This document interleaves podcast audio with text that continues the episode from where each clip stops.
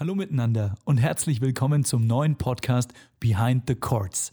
Ich bin der Sebastian und ich freue mich, dass ihr dabei seid. In den kommenden Folgen von Behind the Chords möchte ich mit euch zusammen KünstlerInnen und Bands kennenlernen, ja, die gerade irgendwie so dazwischen sind. Gut, was heißt das? Das heißt, sie sind gerade weder auf dem absoluten Peak ihrer Karriere, noch sind sie kleine unbekannte Schüler und Garagenbands, eben irgendwo dazwischen. Newcomer-Status, aber mit professioneller Herangehensweise. Ich möchte mit euch zusammen Geschichten lauschen, die uns die Motivation hinter der jeweiligen Kunst ein bisschen näher bringen. Wir werden zum Beispiel viel über Soundfindung und Songwriting sprechen. Ich will vor allem wissen, wie die KünstlerInnen an ihre Kunst rangehen, welche Erfahrungen, welche Emotionen spielen damit rein und wie wird es dann am Ende ausproduziert. Außerdem möchte ich mit den Bands über ihre Zukunft sprechen. Was sind so ihre Hoffnungen, aber auch ihre Ängste für die Zukunft? Welchen Deal wollen sie vielleicht mal unterschreiben? Auf was haben sie vielleicht überhaupt gar keinen Bock? Und wollen sie überhaupt alle berühmt werden? All das klären wir jetzt im neuen Podcast Behind the Chords. Wenn es Ihnen recht ist, dann wollen wir doch auf spezifische Schwierigkeiten eingehen, denen die neue Musik begegnet und die unter dieses allgemeine Geschehen nicht zu bringen sind. Behind the Chords. Hinter den Sounds von jungen, professionellen KünstlerInnen.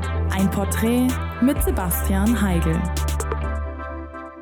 Für die erste Folge Behind the Chords treffe ich mich mit der Band Samt. Das sind Jaki, Philipp und Flo und zusammen mit ihrer Managerin Sophia treffe ich die drei Jungs aus München und Berlin in ihrem Studio in der Münchner Innenstadt. Hallo. Hallo. Hey, Sebastian. Na, was geht? Schön, dich zu sehen. So, und bevor ich euch jetzt von dem ganzen Gespräch noch mehr vorwegnehme, werfe ich euch jetzt einfach mal rein in die Szenerie, denn Sänger Yaki, der erklärt gleich mal, wo wir überhaupt sind und wer alles am Start ist. Also ich beschreibe mal meine Umgebung. Wir sind in einem Keller. Loch. In, Kellerloch. Kellerloch inmitten von München am Goetheplatz. Und dieses Kellerloch ist zufällig auch unser Studio. Und ja, also wir sind gerade in meinem Regieraum, ähm, den ich jetzt seit Anfang des Jahres be bespiele mit meinem Zeug. Und hier ist eine Couch, da sitzt Flo drauf und die Sophia. Hallo. Und hier sitzt der Sebastian. Hey, Philipp ist auch da. Philipp ist auch da, der sitzt Ich vor, grüße euch. vor unserer Synthesizer-Sektion. Genau. Ja, aber krass, warum, warum ähm, vielleicht mal noch kurz erklärt, damit man einen Kontext hat, warum denn dein, dein Regiebereich? Also ich habe äh, in diesem Studio hier vor fünf Jahren wahrscheinlich schon ähm, ein Praktikum gemacht, nachdem wir mit damals noch Swallowtail hier unsere erste EP aufgenommen haben. Und ähm, dann bin ich hier ein bisschen hängen geblieben. Und ich hatte bis letztes Jahr eben einen kleineren Regieraum, da haben wir auch das Album aufgenommen und jetzt seit kurzem bin ich hier in den großen umgezogen. Und ja, hier nehme ich alles auf und auch Bandsachen, genau. Äh, wie würdet ihr denn ganz nervige, ich weiß immer so Einsteigerfrage, aber wie würdet ihr denn für alle, die es nicht kennen, den Sound von euch beschreiben? So ganz knackig, ganz kurz. Ich würde sagen, er ist poppig äh, mit elektronischem Einfluss und äh, wir probieren auch jazzige Elemente reinzubringen, weil wir das privat einfach gerne hören und das als sophisticated empfinden. Ähm, aber unterm Strich kann man sagen, ich würde sagen, es ist Elektropop. Die Süddeutsche Zeitung hat neulich äh, zu unserer Musik Future Pop gesagt. Das fand ich ziemlich cool. Das klingt avantgardistisch. Also bei uns ist einfach sehr viel, was wir gerade hören und was wir geil finden, so ähm, schon mehr beisammt eben. Da haben wir schon auch so gesagt, ja, jetzt machen wir mal so ein bisschen elektronischer, ein bisschen ausgefuchster. Wir werden jetzt eine Studioband und keine Proberaumband mehr. Mhm. Und ähm, ja, aber es ist jetzt nicht mit einem klaren Plan dahinter und wahrscheinlich unsere nächste Veröffentlichung wird wieder ein bisschen anders klingen. Also ähm, wenn man auch mal unsere Bandhistorie sich anschaut, ist alles anders eigentlich. Jetzt hast du schon gesagt, Sound, den ihr selber hört. Also ich meine, reden wir davon, ihr reproduziert dann Sounds von anderen, die, wo ihr sagt, so, ey, ist cool, das hat was in mir ausgelöst? Oder ist es dann eher so, nee, das machen wir nicht? Oder also nehmt ihr das, was euch gefällt, oder sortiert ihr aus aus dem, was euch nicht gefällt? Ich glaube, es ist eher so, dass man sich so eine Art Bibliothek im Kopf aufbaut an verschiedenen Soundlandschaften, spezifischen Sounds und auch Snippets, die irgendwie zusammenhängen.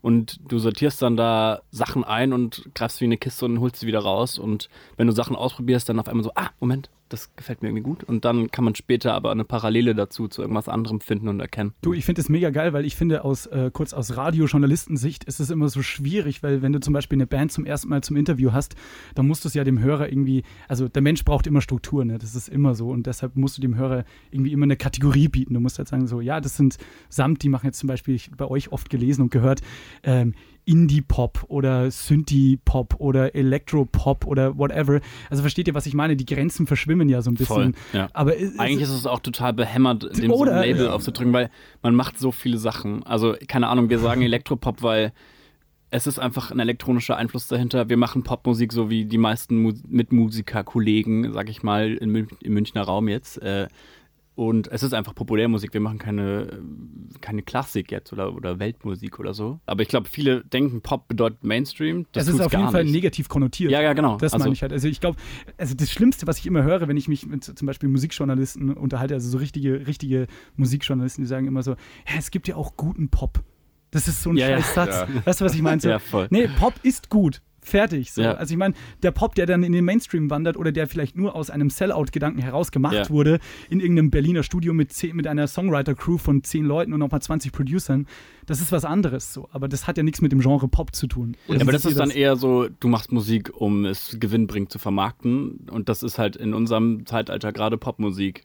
Leider. Das ist halt einfach so. Ja. Aber ich meine, alles, was gerade passiert ist, ist, also ist irgendwie Pop. Pop bedeutet ja nur Populärmusik, das ist ja der Ursprungsgedanke Aber da dahinter. vermischen sich auch, glaube ich, die Definitionen, weil du hast halt das Genre Pop ähm, und äh, wie du gemeint hast, was halt gerade alles populär ist und dann, weiß nicht, also äh, wir sind ja, denke ich mal, alle einer Meinung, dass so Musikgenres und so ähm, nicht unbedingt angebracht sind für die meisten Musiker, weil Ja. man kann es einfach nicht einordnen.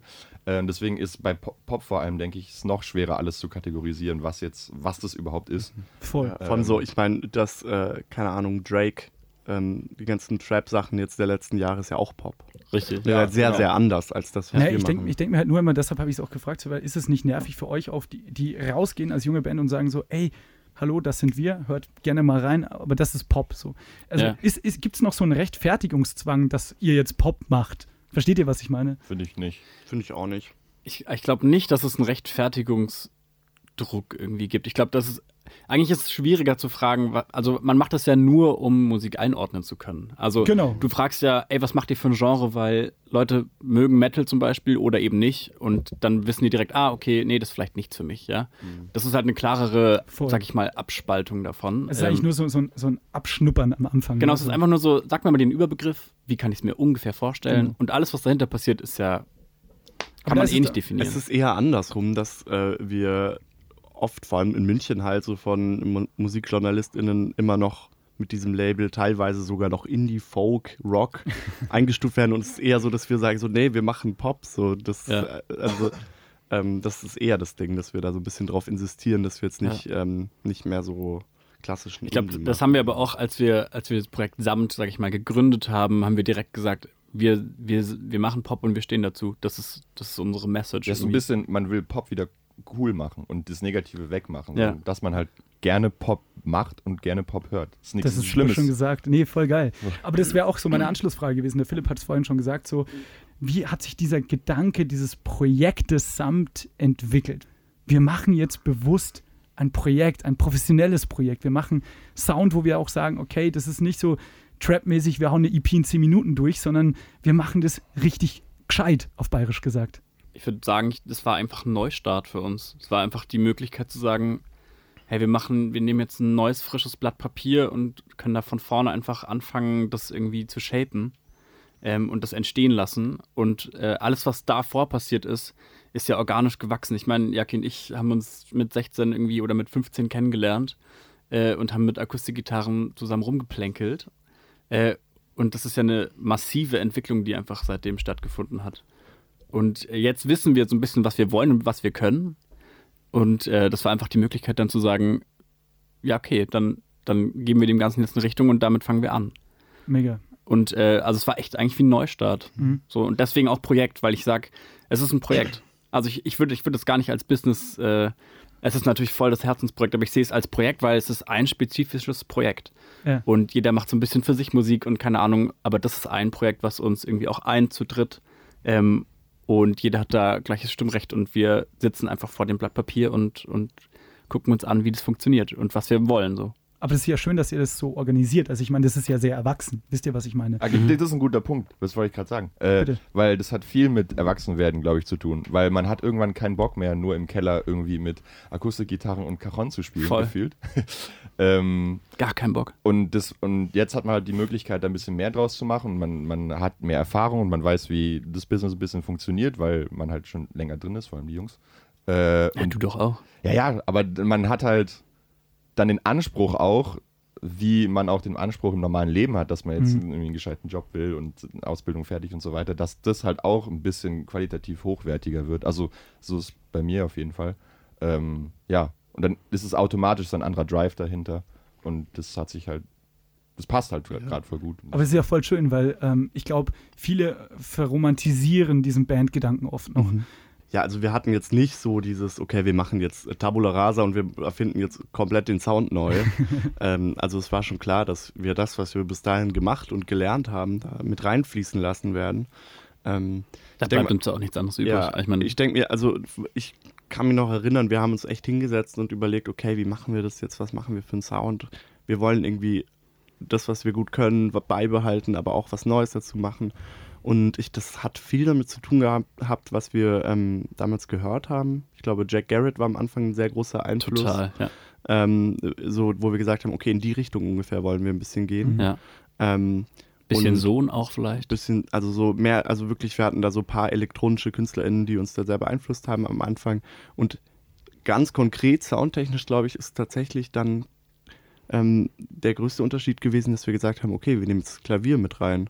Ja. Das war der Punkt, an dem wir gesagt haben, Ja. wir, wollen eine, wir wollen im Studio aufnehmen. Und wir machen uns jetzt nicht Gedanken, oh, haben wir genug Hände, um das spielen zu können live. Also es war tatsächlich der Gedanke, das muss live nicht funktionieren. Darüber machen wir uns Gedanken, wenn es soweit ist. Wir wollen jetzt einfach Musik machen mit so viel Layers, wie wir wollen. So, äh, das ist nochmal, weil wir so früh angefangen haben mit der Band und da auch halt so für unsere Verhältnisse relativ erfolgreich waren und viel gemacht haben. Wir waren dann irgendwann sehr verbissen, oder ich zumindest. Und das, ähm, ich hatte dann auch das Gefühl, dass ich irgendwie nicht mehr so viel Freude an der Musik habe, sondern es irgendwie nur darum geht, okay, wie viele Konzerte spielen wir jetzt?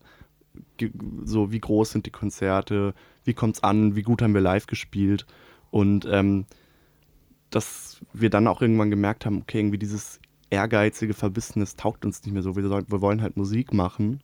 Und eigentlich dieser, dieses, dieser Projektgedanke auch ein bisschen daher kam, dass wir gesagt haben, okay, wir wollen ein bisschen weg von diesem professionellen Band zielstrebig irgendwie äh, voranschreiten, sondern halt Unbedingt Erfolg. wir damit wollen, haben. wir wollen die Musik halt in den Mittelpunkt stellen. Wie geht ihr an so ein Songwriting ran? Also ist erst der Text da oder ist erst die Musik da? Klassische Frage. Musik.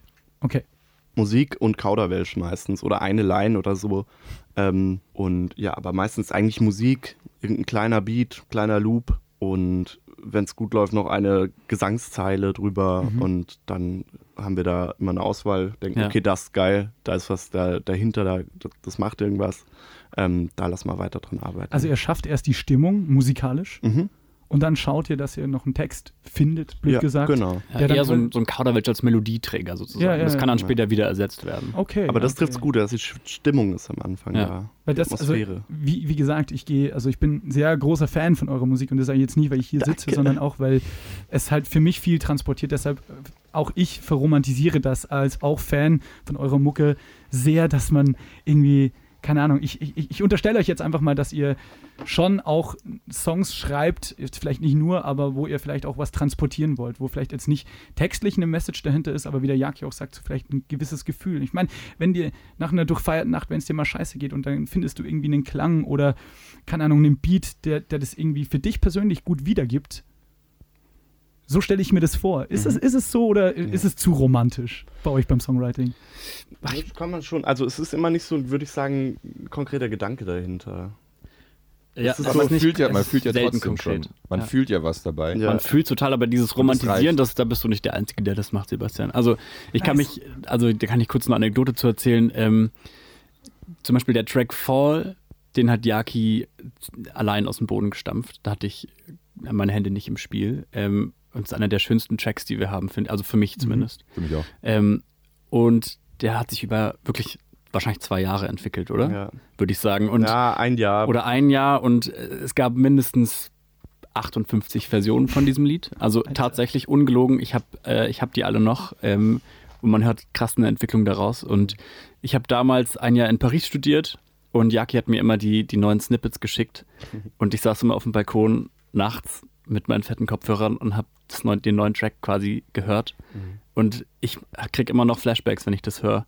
Also ich romantisiere das schon auch. Und das ist für mich genau so ein Stimmungstransportmittel.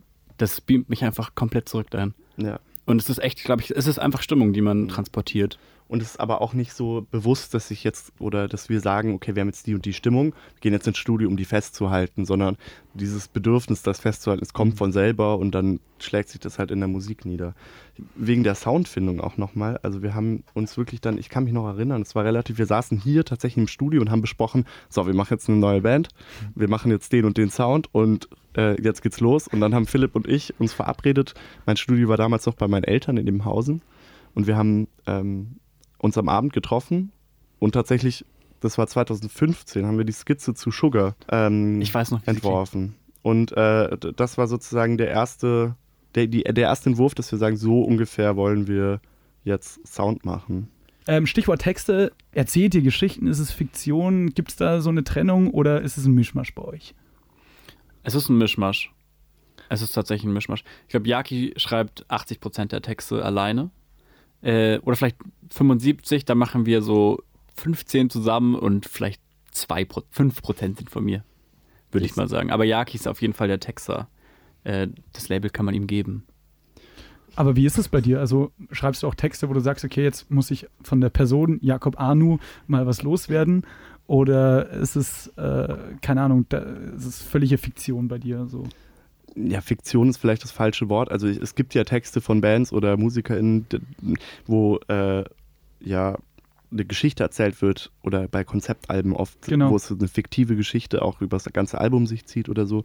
Das ist nicht so. Also es ist ähm, schon sehr, also die Texte sind sehr bildhaft und beschreiben eher halt konkrete Gefühle und also ich habe halt immer beim Schreiben von Texten jetzt nicht so einen roten Faden oder so, sondern eher, also ich bin da auch ein großer Fan von, von Bon Iver-Texten, die ja auch komplett gibberish sind, wenn du sie dir mal anschaust und denkst, was zum Teufel meint dieser Typ eigentlich? Aber es kommt halt irgendwas rüber über diese Bilder, über das Gefühl.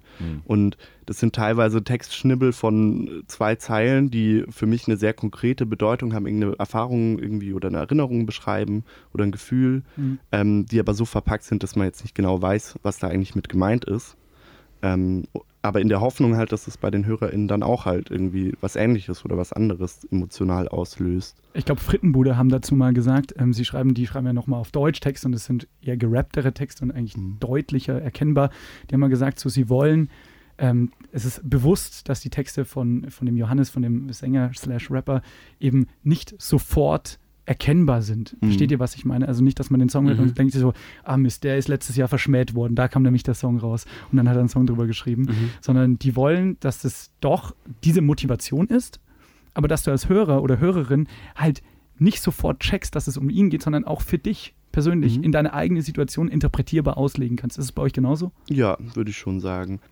Ich will nicht ähm, so konkrete Details über mein Privatleben preisgeben, ähm, aber ich möchte schon, also ist ja irgendwie auch ein Ventil oder ein Sprachrohr meiner Gefühle, so die Musik. Und ähm, das möchte ich dann auch schon teilen oder Also klar, du, du, du singst jetzt nicht im Refrain deine Sozialversicherungsnummer. Äh, Eine gute Idee, aber eigentlich es wird niemand drauf kommen. Es gab doch diese eine Münchner Band, die mal ähm, einen Song geschrieben hat über ihre Telefonnummer und der Refrain war ihre Handynummer. Und dann hat sie in einem Interview mal gesagt, dass niemand angerufen hat. Weil man einfach nicht erwartet, dass Das ist richtig cool, finde ich. das, weil man einfach nicht erwartet, dass das eine echte Telefonnummer ist. Ja. Lasst uns mal in den zweiten Block gehen, nämlich einfach nur Sound Processing, Soundfindung. Sound, wie, wie, wie produziert ihr Sounds? Jaki, du hast vorhin schon gesagt, du hast einen Schnipsel da. Ähm, bist, du, bist du verbunden? Ich bin verbunden. Dann kannst du gerne mal loslegen. Dann Also das ist wirklich zwei- von 2015. Ähm, Erste Skizze. erste Skizze von äh, dem Song, der jetzt Sugar heißt. Da- Damals war es äh, Creative Night.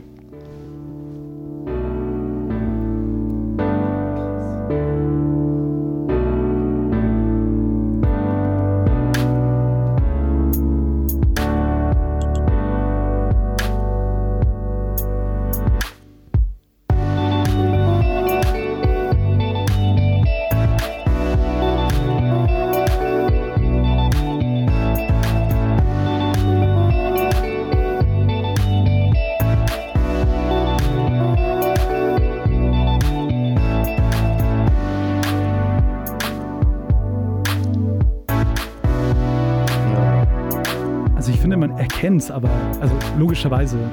Ja, ja, es, Ja, also die Struktur ist auch noch die gleiche. ich glaube nur am Ende ist so ein Part drin. Nee. Ja. Ist ganz nice, weil äh, ich finde, das trifft jetzt genau den Block, über den wir jetzt reden wollen, ganz cool, weil das ist so, man hört, es ist eine Idee. Viele jüngere Bands würden sagen, so, da gehen wir sofort raus damit, weil das ist ja auch schon gut gemacht, so ist darf man nicht vergessen. Ähm, aber so Kleinigkeiten, also wenn man jetzt zum Beispiel eure jetzige finale Version kennt, so am Anfang auch gleich diese, diese Scheibe oder dieses Glas, was da fällt, bei diesem Drop am Anfang, so, so kleine Spielereien sind halt noch nicht mit drauf. So Gitarre ist das gleiche, die Melodie des Ja. Songs logischerweise. Ja. Ähm, aber nur kurzer Abriss, damit man es versteht, wie von dieser Version an bis zur jetzt finalen, wie viele Arbeitsschritte waren noch dazwischen? Nennt einfach mal so eine Zahl, damit man sich was vorstellen kann. Drei Jahre. Drei fucking Jahre. Drei Jahre und wahrscheinlich 300.000 Arbeitsschritte, wenn man jeden Klick mitzählt. Lecco mio. Ab, Also- wann, ab wann ist man denn zufrieden? Entschuldige, Philipp, du wolltest noch Nie. was sagen. Doch, irgendwann ist man schon zufrieden, aber das ist, glaube ich, ein gutes Beispiel, um, an dem man einfach mal zeigen kann, wie das abläuft, weil wir haben uns 2015 getroffen, nachdem wir gesagt haben, das andere Projekt ist vorbei und wir stehen jetzt vor dem leeren Blatt und fangen an. Und es war die erste Skizze, die wir gemacht haben, die allererste Idee, die wir aufgenommen haben. Und es war auch der allererste Song, den wir dann veröffentlicht hatten mit Samt. Äh, Das war dann 2018. Das heißt, da liegen drei Jahre dazwischen und äh, viel Produktion, viel Aufnahme. Ähm, aber es hat einfach echt fucking drei Jahre gedauert, diesen Song fertig Mhm. zu machen. Und es ist auch kein einziger Sound ähm, mehr der gleiche. Also Ach, echt? alles ausgetauscht. Aber wie, also, okay, wie kleinlich wird man denn da? Also jetzt Sehr kommen wir mal ein bisschen ins Unangenehme, weil ich kann mir vorstellen, wenn man da jetzt drei Jahre drauf hockt und auch natürlich Hoffnung im Projekt hat, wie, wie, wa- wann, wann ist denn genug genug? Weiß man das?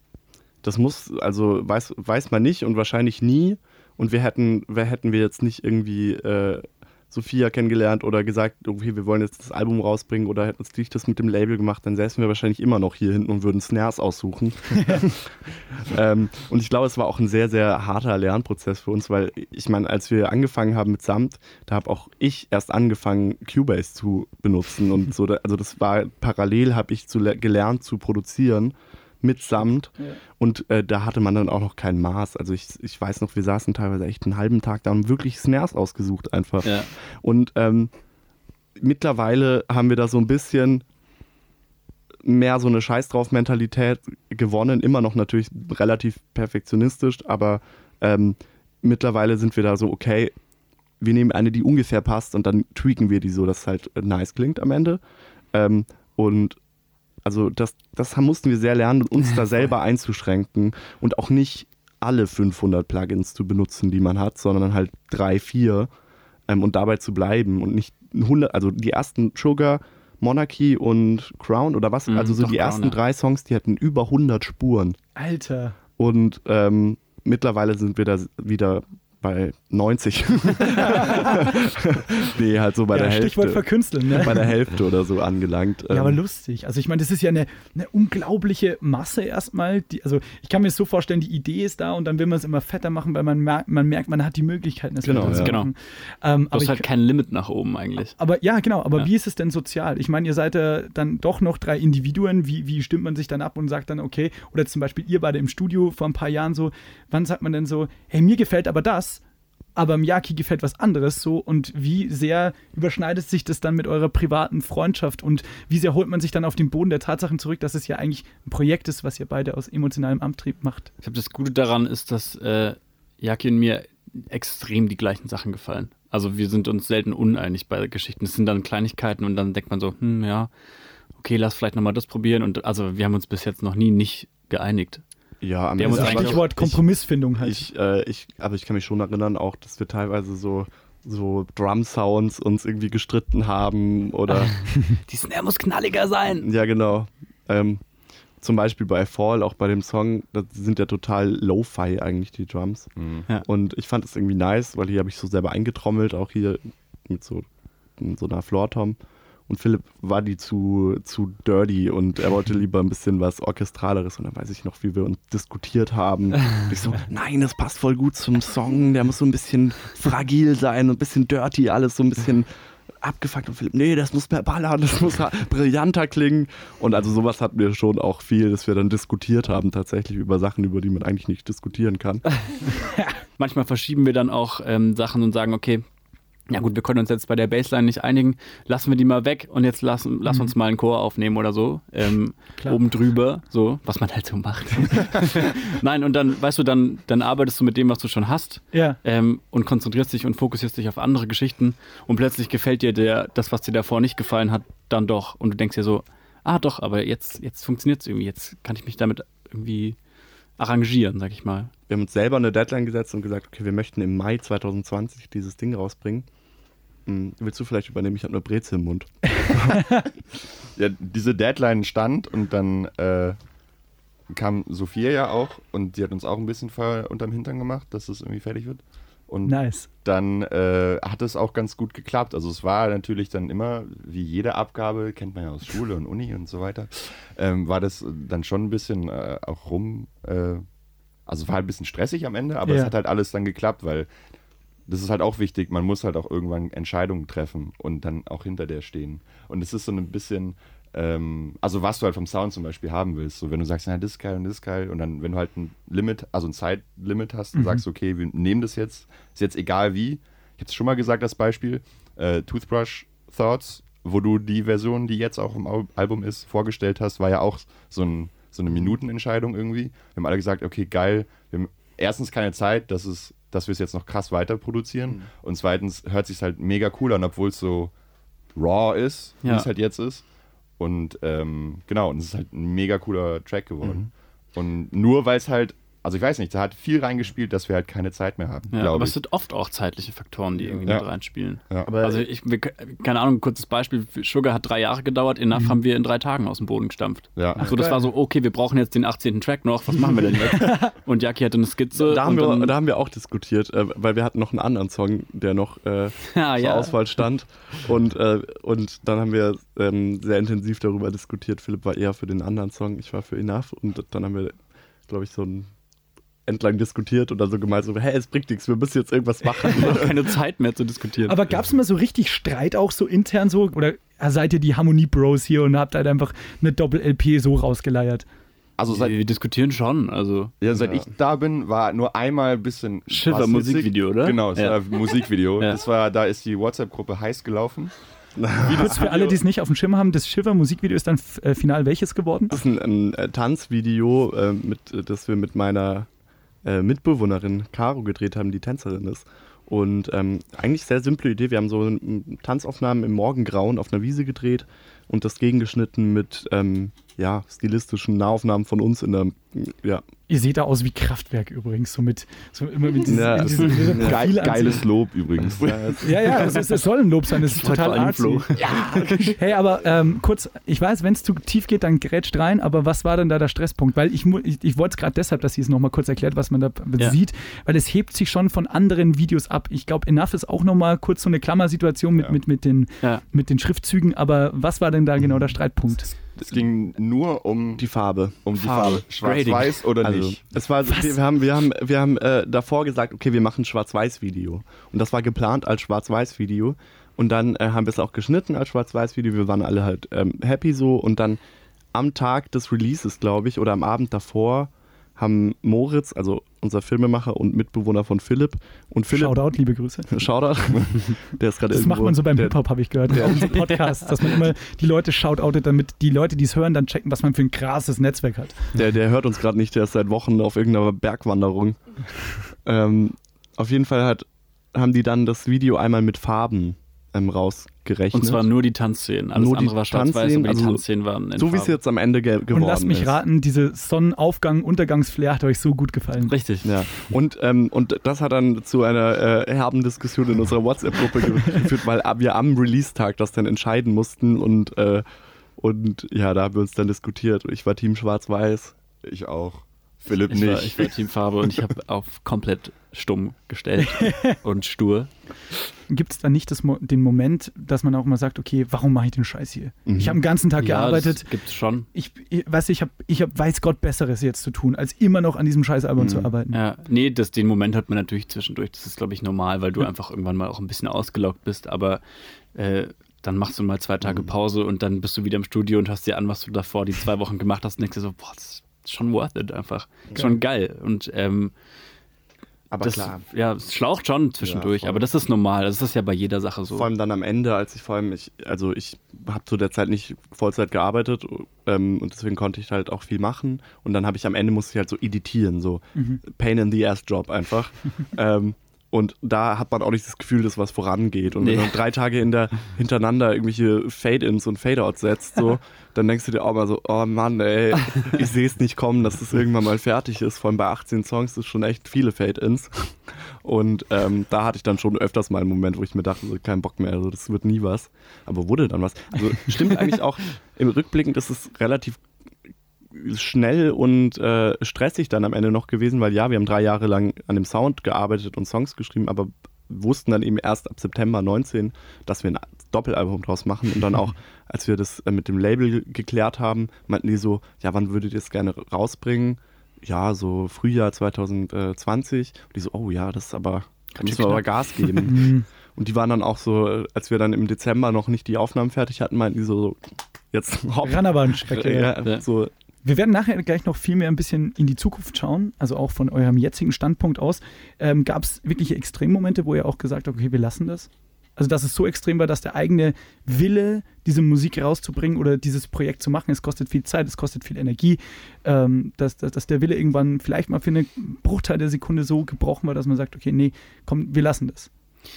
Eigentlich würde ich sagen, nein. Ich glaube, wo wir alle ein bisschen geschluckt haben, war, als wir dann das finanziell durchgerechnet haben und Ja. einfach geguckt haben, so, wow, Mhm. ein Doppelalbum kostet fucking viel Kohle einfach. War es jemals ein Thema, dass ihr sagt, da machen wir nur eins? Dann sind da die, die restlichen Songs auf der Mhm. Festplatte oder wart ihr da zu sehr Künstler?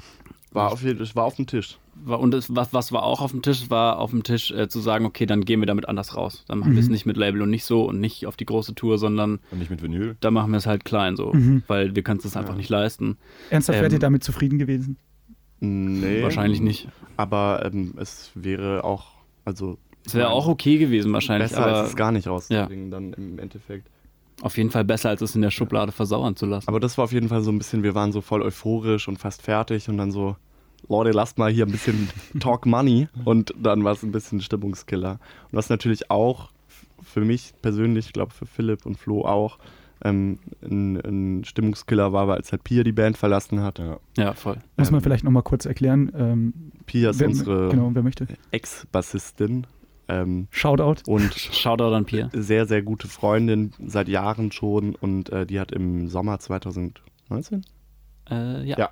die Band verlassen. Ähm, und da, da für mich an der Band auch wirklich das Bandgeschehen, das familiäre, die Freundschaften Ja. so ein, im Mittelpunkt stehen, war das Mhm. wirklich so ein Einschnitt, wo klar war, okay, jetzt wird es nicht mehr so, wie es davor war. Und ist auch gut so, aber ähm, Aber bis der Punkt kommt, dass man selber sagt, das ist auch gut so, glaube ich, dauert es ein bisschen, Na oder? klar, Ja, aber genau. es ist wie eine Und- Trennung einfach. und, und, und, und da habe ich mir schon überlegt, okay, es wird jetzt anders, es wird jetzt auch, sagen wir mal, weniger von diesen familiären, ähm, äh, wir haben alle eine gute, natürlich ist es noch mega geil, aber es ist anders, weil es auch so mit Es halt Erinnerungen Teil verknüpft auch. ist Ja, irgendwie. klar. Mhm. Und es wird, ist jetzt schon mehr so ein bisschen projektmäßig, bisschen Wollte gerade sagen, da professioneller. kommt auch der Projektcharakter, Genau. den Philipp beschrieben hat, wieder Und, mehr rein. und da habe ich mich dann schon gefragt, kurz so, will ich das jetzt noch? Also, ähm, und habe mich dann dafür entschieden. Aber Mhm. das war eine, eine Phase, wo ich dann auch ähm, Ja. zum Philipp meinte, hey, wir müssen mal reden, ob wir Müssen wir überhaupt mal jetzt überlegen, noch was wir jetzt machen. So. weitermachen. Ich Wie habe ist mich das- auch, angerufen, das weiß ich noch. Ja, Kann- genau, Da stimmt. haben wir einmal gefacetimed, ge- kurz nach der Trennung, sage ich jetzt mal. Und dann habt ihr mich zur Zeit gefragt, hey, hast du jetzt eigentlich überhaupt noch Lust? Ich so, hä? Keine Frage. Klar. Ah, okay, nice, okay, gut. Dann machen wir Wir, weiter. wir haben uns halt wirklich Gedanken gemacht, so, Ja. weil es Ja. hatte, ich glaube, das Glaube hatte ich, einfach ne? viele Hintergründe, weil ich meine, Pia hat, ähm, hat in Berlin gewohnt zu dem Zeitpunkt und hat bei Meldbooking gearbeitet. Ähm, und es war nicht so easy, die Band zu koordinieren zwischen München und Berlin und vor allen Dingen dann mit Konzerten und Proben und was nicht alles dazu gehört. Ja. Ähm, und ich glaube, das war auch der Gedanke, der Flo anfänglich abgeschreckt hat, weil du halt schon die ganze Zeit in Berlin warst Ja. ähm, und du dich nicht so richtig drauf einlassen konntest, dass du jetzt irgendwie mit dabei bist, weil wir haben anfänglich mit Flo gespielt, aber er war nicht Teil der Band, also er kam immer zu den Live-Gigs dazu, Mhm. aber relativ ab Anfang eigentlich, ab 2018 irgendwann, Ja, ne? Ja, ja. Sommer 2018. Ähm, Also vor allem zu großen Sachen halt. Genau, und dann ist Pia in, in dieser Zeit nach Berlin gezogen. Mhm. Ähm, und dann hat Flo im März 2019 gesagt: So, ey Leute, übrigens, ich bin dabei. Und Das war dein ich, Geburtstagsgeschenk. das war mein Geburtstagsgeschenk. Ich weiß Okay, noch, lass es, mal, lass es mal schnell aufdröseln. Du hast auf den Tisch gehauen, Flo. Nee, also ähm, die Frage stand eh schon im Raum. Also wir haben Flo die ganze Zeit angebettelt, dass er bitte, bitte, bitte, bitte in "Na, unserer Jam, Band hast du Bock auf mitmachen eine soll. Band? Okay, ich, ich sehe hier er ein paar so, Schmunzler. ist es jetzt die Wahrheit oder ist es. Ist Nein, es das ist die Wahrheit. Also ich hatte ja auch Wahrheit. direkt von Anfang an richtig Bock, aber die Entfernung war halt dieses Abschreckende. Und dann Mhm. ist Pia auch nach Berlin gezogen und dann irgendwann, da habe ich mich mit Pia getroffen, das war an deinem Geburtstag. Mhm. Ähm, und dann haben wir auch ein bisschen darüber geredet und wir sind uns irgendwie, dann haben, haben wir gemerkt, okay, was ist jetzt der Unterschied zwischen dir und mir von der Entfernung? Gibt keinen. weil sie ja auch jetzt wieder immer runterreisen muss. Und dann haben wir gesagt, ja, okay, dann bin ich halt dabei. Und dann haben wir Philipp angerufen, weil ich hatte ihm noch nicht äh, gratuliert zum Geburtstag. Und dann habe ich ihm gleich das Geschenk gemacht. Weil ich, ich meine, ich kenne Flo schon länger durch musikalische Projekte und es ist einfach ähm, so mega geil mit Flo zu arbeiten. Wir verstehen uns super gut und wir wussten, okay, wir haben mega Bock, dass er Teil der Band wird. Und äh, ja, freuen uns jetzt auch voll auf die nächsten musikalischen Sachen, die wir machen, weil Flo da dann auch, glaube ich, noch mehr Ja, genau. mitwirken kann, auch im Ja, Songwriting. voll, Total, voll. Da habe ich auch richtig Lust drauf. Wir auch. Ähm, lasst uns da gleich nochmal drüber reden, weil, ähm, wie ihr vielleicht bemerkt habt, äh, wir machen so eine kleine Zeitreise mitsamt. Ähm, und wir sind jetzt ungefähr beim Release-Date und das ist so ein Knotenpunkt, wo ich gerne eine kurze Pause machen wollte. Um den Prosecco zu holen. Das äh, auch. Ähm, und dann einen Blick in die Zukunft zu werfen, so was Live-Dates, Live-Gigs und vielleicht auch Vermarktung angeht und vielleicht auch, wo ihr euch selber seht, ähm, damit wir da schön ein bisschen äh, in einem nachvollziehbaren Zeitstrahl für die HörerInnen bleiben. Ein Mikro hat gerade gefurzt. Ja, scheiße. Keine Hülsenfrüchte mehr. Ähm, das macht schlechte Witze tatsächlich gut. Ach Gott, oh Gott. Nice. Wir, wir sammeln jetzt mal kurz die Hard Facts. Die Platte ist draußen, das Projekt Samt fruchtet jetzt von der Studioband auch hin länger schon zur Liveband, aber jetzt griffig. Man kann euch googeln, man kann was kaufen, da steht eine Vinyl drüben hier im Studio. Ihr habt für diese Vinylpressung, und jetzt sagen wir es mal unromantisch, unkünstlerisch, eure Family and Friends Bubble angeschnurrt in einem Crowdfunding, um diesen Scheiß zu pressen, um das rauszuholen, um eure Gedanken, die ihr vorher am PC hattet und auf diversen Clouds gespeichert, wirklich greifbar zu machen, um, um das Ganze noch realer zu machen, als es bisher auf ein paar Live-Gigs schon war. Wie sicher seid ihr euch mit der Zukunft? War das genau der Gedanke? Ihr könnt mir nämlich nicht erzählen, dass ihr sagt so, ja, das ist so ein Hobby von uns. Ich meine, ihr macht alle noch was anderes nebenbei. Es ist noch kein Fulltime-Job, aber soll es das mal werden? Mm, Für mich nicht. Ich glaube auch nicht. Also deswegen. äh, Also es das- ist kein Hobby. Es ist so. kein Hobby und äh, das würden wir uns dann eben auch nicht, glaube ich, erlauben, wenn es so äh, ein Hobby für uns wäre wie für andere, weiß ich nicht, was hat man für so für Hobbys? Fußball spielen. Fußball spielen, Fahrrad fahren, Kunst machen, Ja. ähm, sondern das ist schon auch Hobby, aber mehr als Hobby. Und ich glaube, wenn es ein Hobby wäre, dann fände ich es ziemlich frech, wenn wir so, Ja, hey, ja, könnt ihr uns mal bitte 4000 Euro sponsern, damit ich mein Hobby machen kann, sondern da ist schon mehr, hin mehr dahinter und wir meinen es ernst, aber es wird, glaube ich, für mich nicht in Frage kommen. Als Also ich glaube, es gibt halt dieses, dieses obere Limit, wenn sich dann die Frage stellt, ob man das professionell machen will. Und da haben wir halt die Antwort für uns selber gefunden, eher nicht. Aber der Bereich bis dahin halten wir uns Voll offen. ausspielen. Also genau. Ich Also glaube, der Unterschied ist, so nach oben sind theoretisch keine Grenzen, aber wir wollen uns nicht nur darauf fokussieren. Genau. So jeder von uns führt sein anderes Leben noch. Klar, das ist eine gute Fallback-Option Ähm, auch, weil sonst wäre es ja ein bisschen naiv auch, glaube Voll. ich. Also ich meine, und also mir wäre das einfach viel zu risky. Ich würde mich da nicht drauf verlassen. Also verste versteht ihr, ich äh, wollte euch jetzt, jetzt hier keinen Schuh anziehen. Nee, nee, ich habe halt RTL-dramamäßig jetzt gesagt, ihr habt eure Freunde und Familien angeschnurrt, um vielleicht einen emotionalen Gegeneffekt von euch zu erhaschen, wie wir dreckigen Journalisten das immer machen. aber als was würdet ihr es beschreiben, wenn es kein Hobby ist, aber auch auch keine, kein Beruf. Was ist das dazwischen? Berufung. ähm, ich glaube, wenn wir richtig sagen würden, okay, jetzt machen wir Vollgas, würden wir es hinkriegen, irgendwie davon. Na, wo weiß ich gar Doch, nicht. ich, also ich bin mir sicher, wenn wir sagen würden, Leute, wir, wir nehmen jetzt alle Ressourcen, die wir zur Verfügung haben, Ja. auch zeitlich, Mhm. und wir meinen das echt vollkommen ernst und wir gehen halt, weiß ich nicht, 60 Ja. Tage mehr auf Tour, so, Glaube ich auch. dann kannst du davon leben, das geht. Da bin ich mir super sicher. Ähm, Aber aber, das wollen wir auch nicht ja, so. Das nee. ist nicht das, was wir anstreben einfach. Ihr wollt einfach kreativ sein. Wir wollen und eure- kreativ sein und eure wir wollen, machen. Ja. also ich, vor allen Dingen finde ich es schwierig, ab dem Zeitpunkt, ab dem du sagst, ey, ich muss damit mein Geld verdienen, dann Ja. hat voll viel Spaß für mich dabei Ja. auf. Also dann ist da Druck dahinter, du musst abliefern, du musst das machen, du musst ein Album machen, vielleicht, obwohl du gar keinen Bock hast, gerade ein neues Album zu machen, einfach weil Ja. das ist finanzieller Druck dahinter, du musst, um dich vermarkten zu können, jetzt was Neues bringen, so.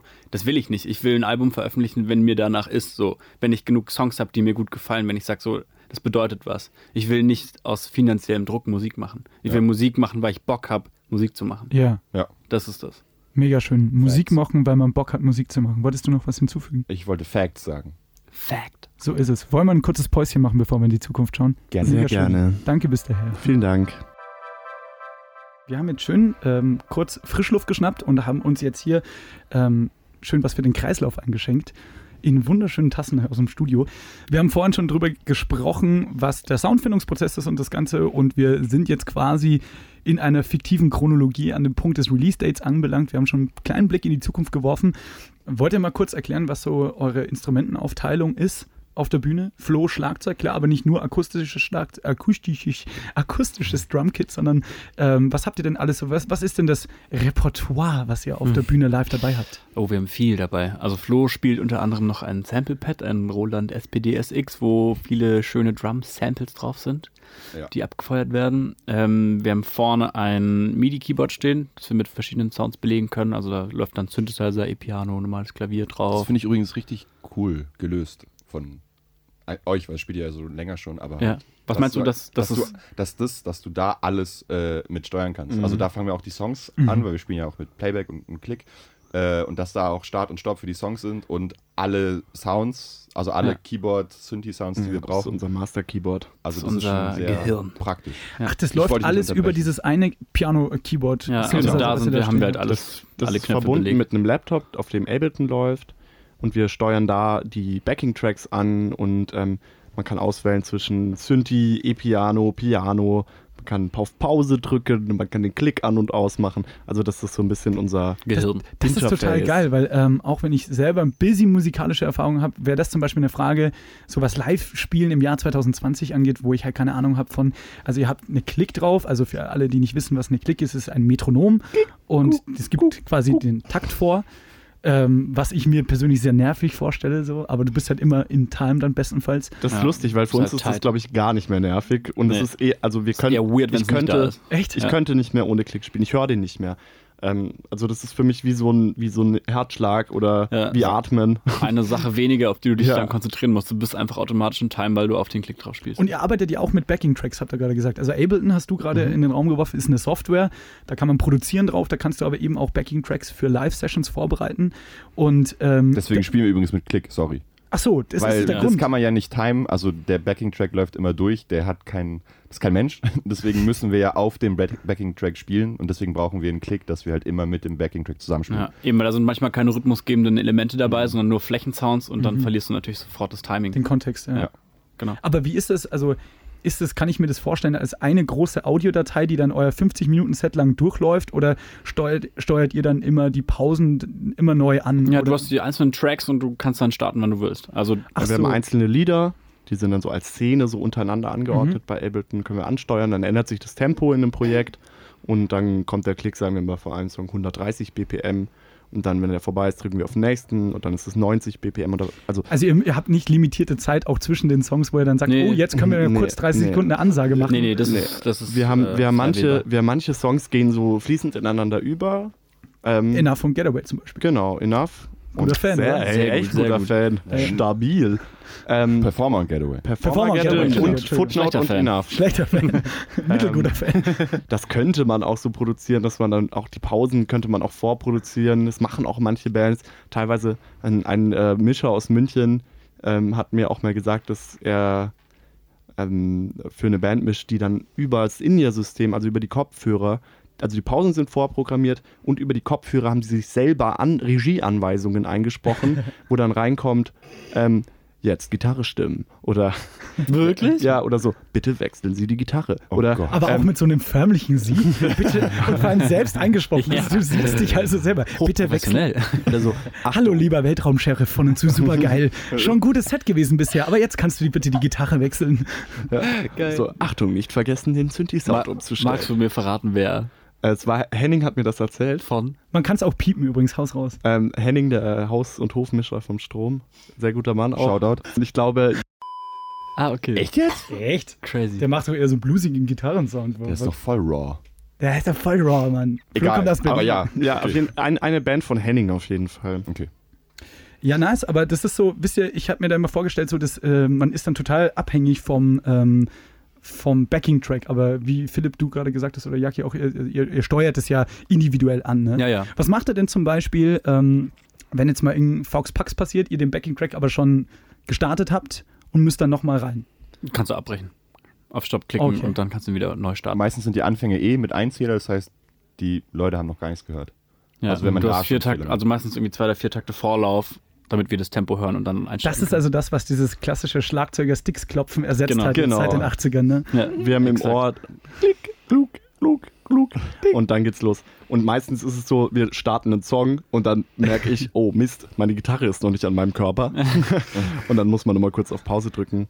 Aber voll schön eigentlich, dass wir gerade in einer Zeit leben, zumindest beobachte ich das so, ich weiß nicht, wie es euch geht, wo man kein Hehl mehr drum machen muss, warum man jetzt Backing-Tracks verwendet, oder? Ja. Nee, null. Also, das, ich höre es immer noch bei vielen Bands so, ja, uns ist das voll wichtig, dass wir ohne Backing-Track spielen.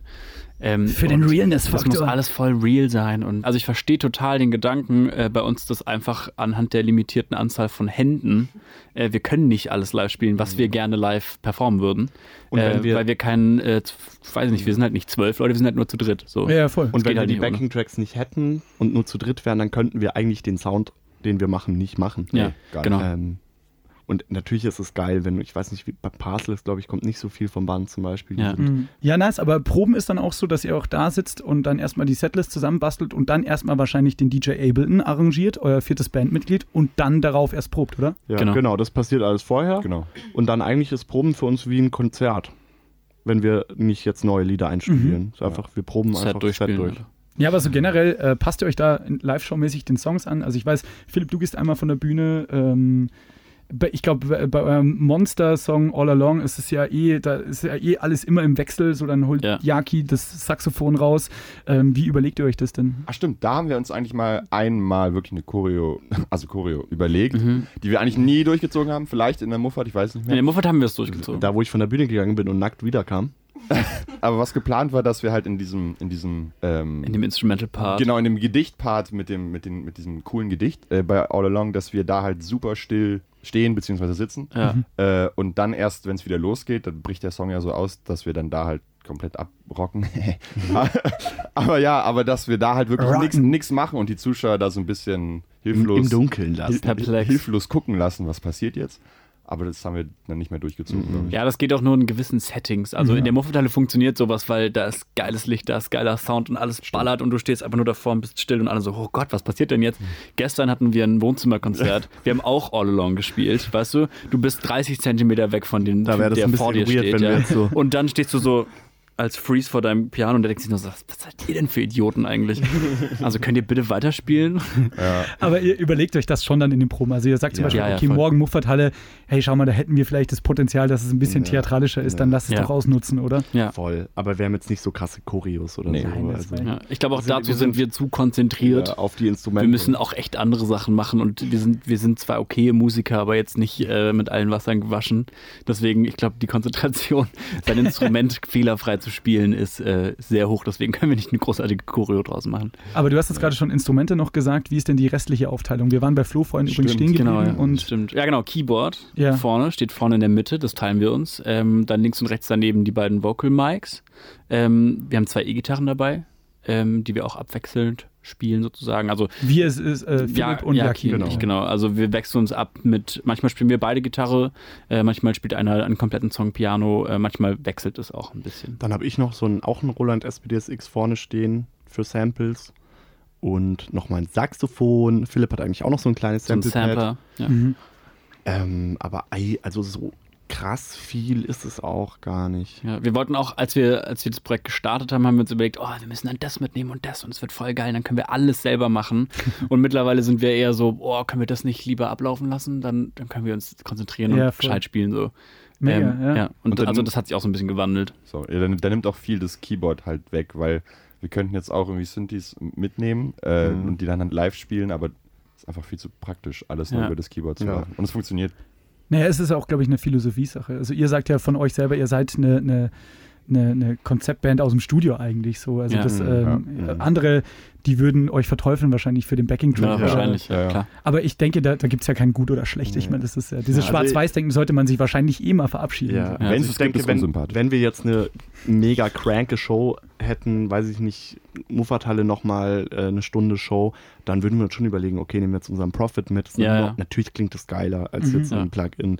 Ähm, und macht auch mehr her, aber jetzt so für, für die normalen Shows ist es einfach ein unnötiger Aufwand. Ja, das hat auch was mit Umfang zu tun. Also wenn du dir halt Gastmusiker leisen, leisten kannst äh, und du hast halt noch zwei Leute im Hintergrund, die Knöpfe drücken, Synthes spielen, Ja. Pads bedienen, dann äh, klar, es ist geil, wenn es live kommt, aber es ist halt auch eine, irgendwie eine Geldfrage und eine Umfangfrage. Was macht ihr denn, wenn ein Plugin mal abschmiert? Also ganz kurz. Also wenn Noch der, nie passiert tatsächlich. noch nie Ja, passiert. geil, dann hoffen wir mal, dass es weiter so Ja, ist. echt Bitte. toll. Haben wir erst gestern. Ja, ihr müsstet ja jetzt, so wie ihr es erzählt habt, eigentlich einen Gig absagen.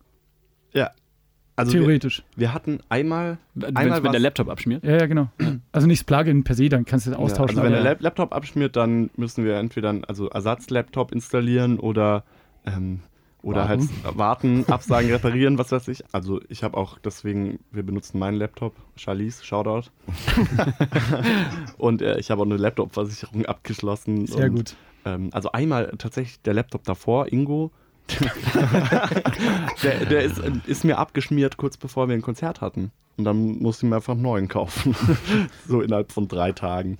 Ja, scheiße, aber das sind halt so die Risiken, die dabei mitschwingen. Ne? Aber live ist noch nie was passiert, erstaunlicherweise. Gibt es irgendwelche Rituale vor euren Live-Gigs? Macht ihr irgendwas? Nee, wir haben uns eben äh, vor, dem, vor der Aufnahme drüber unterhalten, dass wir früher schon irgendwie eins hatten und das ist irgendwie, das gibt's nicht mehr. Und wir, eigentlich müssten wir uns mal wieder eins überlegen. Ja, also Philipp und ich singen uns dann ein bisschen warm immer, spielen uns warm. Phil, äh, Flo spielt sich auch ein bisschen warm mit den Sticks. Und Mit die Sticks. Mit den Sticks. und ähm, ja, also ich, ich bin da immer sehr in the zone davor, Mhm. so sehr hibbelig und aber Ritual haben wir mittlerweile nicht mehr. Publikum, was soll das eurer Meinung nach und was darf das? Was kann das? Wie, wie ist euer perfektes Publikum? Gute Frage. Also der beste Moment, was ein geiler Moment war, ich glaube, da warst du auch da, Sebastian, in der Miller, als wir das äh, Theatron absagen mussten wegen Yes. Unwetter. Ja. Das Äh, war sehr schön übrigens. Das war sehr, super, super schön. Super äh, verwirrender Abend, aber sehr, krass sehr schön. verwirrend, so viel passiert irgendwie und dann waren wir da und alle waren so gut drauf und alle waren komplett durchnässt wegen Gewitter Ja. und äh, alle hatten so Bock und ich glaube, es war auch schon der, das ein oder andere äh, Bier getrunken worden im Vorfeld.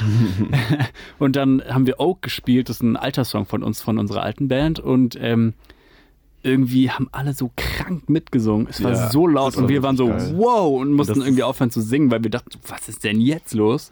Und alle haben den Text perfekt Ja. mitgesungen und es war so ein geiler Moment. Ich kriege jetzt gerade Gänsehaut Ja, ja, davon, voll. wenn ich da dran und das denke. ist auch, glaube ich, in unserem Stadion, Stadion, In eurem Stadion. in unserem Stadion, in Stadien äh, denkt man, also vielleicht keine Ahnung, als- also das bedeutet halt einem krass viel, wenn das Publikum dann so mitsingt. Ja. Das ist jetzt nicht so, ah, cool. Und alle haben dabei gestrahlt. Es war einfach geil. Das Es war war mega einfach mega geil. schön. Und sonst halt immer schön ist, wenn die Leute halt zuhören, einfach, wenn man merkt, okay, es ist jetzt nicht für die Hintergrundmusik oder Mhm. Partymusik, sondern die appreciaten, das ist auch still bei stillen Songs und Mhm. ähm, bei Tanzsongs tanzen sie, also wenn es einfach funktioniert. So. Ja, voll schön, voll Ja. schön. Gibt es Songs, wo ihr jetzt schon sagt, die funktionieren einfach auf Platte saugeil und live überhaupt nicht und umgekehrt? Mm, muss man, glaube ich, ehrlicherweise dazu sagen, dass wir von Silk nicht alle spielen können bis Mhm. jetzt, weil wir nicht alle geprobt haben. Äh, deswegen können wir es nicht abschließend sagen, ob da welche dabei sind, die nicht funktionieren. Ähm, ansonsten, Es gibt Songs, die sind schwierig zu spielen. Zum Beispiel die, die sich aber nicht so anhören tatsächlich. äh, Okay. Also, Enough zum Beispiel war irgendwie richtig schwierig, das einzustudieren. Gehen wir mal weg von diesem kompletten Live-Ding und schauen mal einfach so in die Zukunft. Ähm, auch wenn ihr vorhin im ersten Teil schon gesagt habt, ihr wollt es jetzt nicht zwingenderweise hauptberuflich machen, trotzdem wäre es nach wie vor eine Option. Wollt ihr denn, mal fernab von, diesem, von dieser Floskel hauptberuflich, wollt ihr denn Geld mit der Mucke verdienen? Was sagt ihr? Ich glaube nicht, dass das im Vordergrund steht. Was schön wäre, wäre, wenn wir die Ausgaben, die wir dadurch haben, weil wir echt viel Geld selber auch einfach reinbuttern. Mhm. Ähm, Und reingebuttert irgendwie- haben, auch mit dem Album. es muss sich nicht lohnen, aber es wäre schön, wenn es eine Nullnummer ist. Ja, Das das, wär das wäre schön, wenn vor allem auch jetzt, dass sich mit dem Album irgendwann rechnet. Naja, aber das ist ja ein ganz schöner romantischer Gedanke, weil ähm, ihr habt selber Geld reingebuttert. Wir hatten vorhin schon das Crowdfunding angesprochen. So, ab wann lohnt sich das denn alles für euch? So ganz subjektiv für jeden Einzelnen. Wie gesagt, es wäre so total befriedigend und schön, wenn halt irgendwann der Punkt kommt, wo wir sagen, oh hey, jetzt geil, jetzt haben wir ähm, das Album refinanziert. Weil es war ja, dieses Crowdfunding war ja nicht das Einzige, wir haben davor ja schon mega viel Geld halt reingebuttert Ja. in das Album. Ähm, und das wäre natürlich super schön und auch äh, cool, wenn man so sieht, okay, es ist auch so gut angekommen, dass man halt Geld zurückbekommt dafür. Aber es, ich glaube, selbst wenn jetzt es gar nicht läuft und äh, wir am Ende auf 2.000, 3.000 Euro sitzen bleiben, würde ich trotzdem sagen, dass es sich gelohnt hat. Voll. Ich meine, das hat sich jetzt schon gelohnt. Ja. Wie ist es von eurem eigenen Wollen her? Jetzt mal ganz unfinanziell. Wollt ihr gehört werden? Wollt ihr ein größeres Publikum? Das ist ja ein Teil deiner Persönlichkeit. Du willst da nach außen hin mit wahrgenommen werden. Ja. Und umso schöner ist es, wenn Leute deine Musik hören, kennen und sie vielleicht sogar auch gut finden. Klar, das ist das, ist das Größte, das ist cool. ja. Und ich finde bei äh, Personen, die mir nahestehen oder die uns nahestehen, Freunden, Familie und so, wenn die sagen, weil die sagen es ja oft ehrlicher als, Mhm. als andere Leute, aber wenn die sagen, dass es richtig gut war und dass es sich richtig gut angefühlt hat, ich kann mich an eine Situation erinnern, wo dein Vater Philipp äh, da war, das war glaube ich äh, beim das war Munich Rocks. Pair, oder? Ja. Genau. Ja. Ähm, äh, da war er im Publikum und hat am Ende zu mir gesagt, ähm, dass es sich jetzt richtig wie eine Band anfühlt und das war so für mich eine richtig krasse Bestätigung. Wozu man sagen muss, dass Philipps Vater ein begnadeter Gitarrist ist Eben, und äh, noch dazu. sehr, sehr sparsam mit seinem Lob. noch dazu. Ja. Lasst uns mal diesen Prozess kurz beleuchten.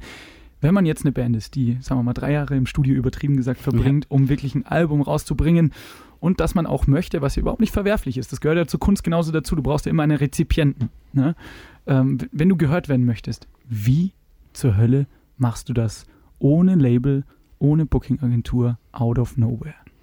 Gar nicht. Geht nicht. Also ich würde sagen, wenn du nicht äh, zufälligerweise in einen Hype-Teich gefallen bist, Mhm. äh, der, der dann zum Selbstläufer mutiert, äh, hast du ohne, ohne Promo-Agentur oder ein Label im Rücken äh, oder irgendjemanden, der dich irgendwo hin pusht und irgendwelche Kontakte hat, absolut keine Chance. Was, dann lädst du halt dein also, Zeug auf Soundcloud und dann hat es halt nach vier Monaten vier Plays. Ich stimme dir so zu 80 Prozent zu, aber es gibt trotzdem, glaube ich, also selbst, also es kommt auch auf die Ansprüche an. Willst du jetzt im Radio gespielt werden? Willst du ähm, von Leuten aus deiner Bubble gehört werden im Internet? Willst du auf YouTube? Spotify-Streams? Also Hm. wir haben gelernt durchs Crowdfunding, glaube ich, dass es wirklich super viel geht durch Leute persönlich anschreiben. Das ist echt Mhm. saunervig, aber ähm, einfach äh, Klingelschild putzen gehen. ja. Und ähm, das, das macht richtig viel aus und das haben wir Gott sei Dank durch das Crowdfunding gelernt, damit wir das dann auch beim Album anwenden konnten und wirklich super nervig. Hey, wir haben eine neue Single, willst du mal reinhören? Würde mich total freuen, was du dazu sagst. So wirklich mega zugespammt alle. Aber da, die Leute hören das und die freuen sich auch und die ähm, schreiben dann auch zurück. Aber ist es nicht nervig? Also versteht ihr, was ich meine? So ja. tausend Leuten und dann immer wieder auch die gleiche Family and Friends Bubble anzuhauen, so, hey, schau mal, das ist mein neuestes Projekt, auch wenn man stolz Ja. darauf ist, aber man ist ja auch zeitgleich, wenn man Kunst schafft, oft, also nicht immer, aber oft, sein eigener größter Kritiker. Ja, und dann ist es doch so, oh Gott, jetzt muss ich hier nervig. meine alte Grundschulfreundin anhauen. Mega die, nervig. Das Ja. wäre total unangenehm gewesen. Man will ja auch nicht aufdringlich sein so. Also man will ja eher, dass die Leute das von selbst aus hören Ja, und genau. sagen, Ja. wow, Leute, das ist cool geworden. Und du willst ja nicht, du willst ja kein Produkt verkaufen, ja. Du willst es ja, klar vermarktet man das auf die eine oder andere äh, ähm, Art und Weise, aber du willst ja, dass das eigentlich im besten Fall ein Selbstläufer ist. Dass die Leute das hören von sich aus und sagen, Mhm. Leute, das ist cool geworden, das gefällt uns. Was wäre denn jetzt Best-Case-Szenario für euch? Also, dass euch bei Spotify irgendwer hört von Universal oder so und sagt, ich biete euch einen fetten Deal an oder so, ganz übertrieben jetzt gesagt. Mm, Ich glaube das nicht. Ähm, für mich wäre Best Case, wenn das einfach noch ein bisschen mehr bei Spotify gehört wird oder Apple Music, ein bisschen in irgendwelche Playlisten kommt und dann halt fände ich voll cool, wenn es noch ein bisschen äh, das Album jetzt ähm, besprochen wird zum Beispiel. Also das ist mir zum Beispiel mehr wert, wenn ich jetzt mir vorstelle, so wir haben jetzt irgendwie einen Artikel bei Diffus oder so, Mhm. das wäre mir jetzt mehr wert als 1000 Spotify-Plays mehr oder weniger. Ja, kann ich unterschreiben. Aber von, welch, von, welchem, von welchem Ziel sprechen wir gerade? Ich- Jetzt habt ihr vorhin schon im ersten Teil gesagt, es ist weder Hauptberuf noch Hobby. Was ist euer Ziel? Bevor wir es, wollt ihr berühmt oder wollt ihr bekannt werden oder wollt ihr einfach nur weitermachen? Ich meine, das wäre nicht, ich würde dazu nicht Nein sagen, aber das ist nicht das Ziel. Ich glaube, was mittelfristig, vielleicht auch langfristig ist wichtig, dass wir einfach weiter Musik machen können, das irgendwie hinkriegen, auch neben anderen Berufen Mhm. und was auch immer in, in unserem Leben passieren wird. Ich finde es schön, wenn wir einfach weiter Musik machen können. Ja. Ich finde, im Münchner Raum sind wir in der Szene drin. Ich glaube, man kennt uns da so ein bisschen und da sind wir so halbwegs etabliert und man hat uns schon mal irgendwo gesehen oder gehört. Ähm, und ich fände es schön, wenn man einfach ein etabliertes Bestandteil äh, bleibt irgendwie in der, in der Szene. Und, und wenn sich ergibt und wir im deutschen Raum spielen können und äh, auf Festivals spielen können im Sommer und im Winter spielen wir halt schön zu Hause irgendwie Muffat Winterfest und wir haben Zeit, unsere Platten aufzunehmen, ein EP, ein Album, Singles zwischendurch, mal ein cooles Video zu machen, ähm, dann ist es das eigentlich schon. Also wir müssen jetzt nicht krass durch die Decke Das ist eine super dafür, bescheidene Antwort. Nee, aber ich meine, das ist, ich Also glaube, ich das, würde- das ist, also für mich ist es das echt so. Ich, ich auch, also ich sehe es für mich so, ich will nicht die Penthouse-Villa mit Pool und, äh, und Shrimp-Cocktails, sondern eher so eine schöne Altbauwohnung mit Fischgrätenboden, geschmackvoll eingerichtet und ähm, ja, vielleicht noch Lamborghini. ein, Bidet oder Danke, so.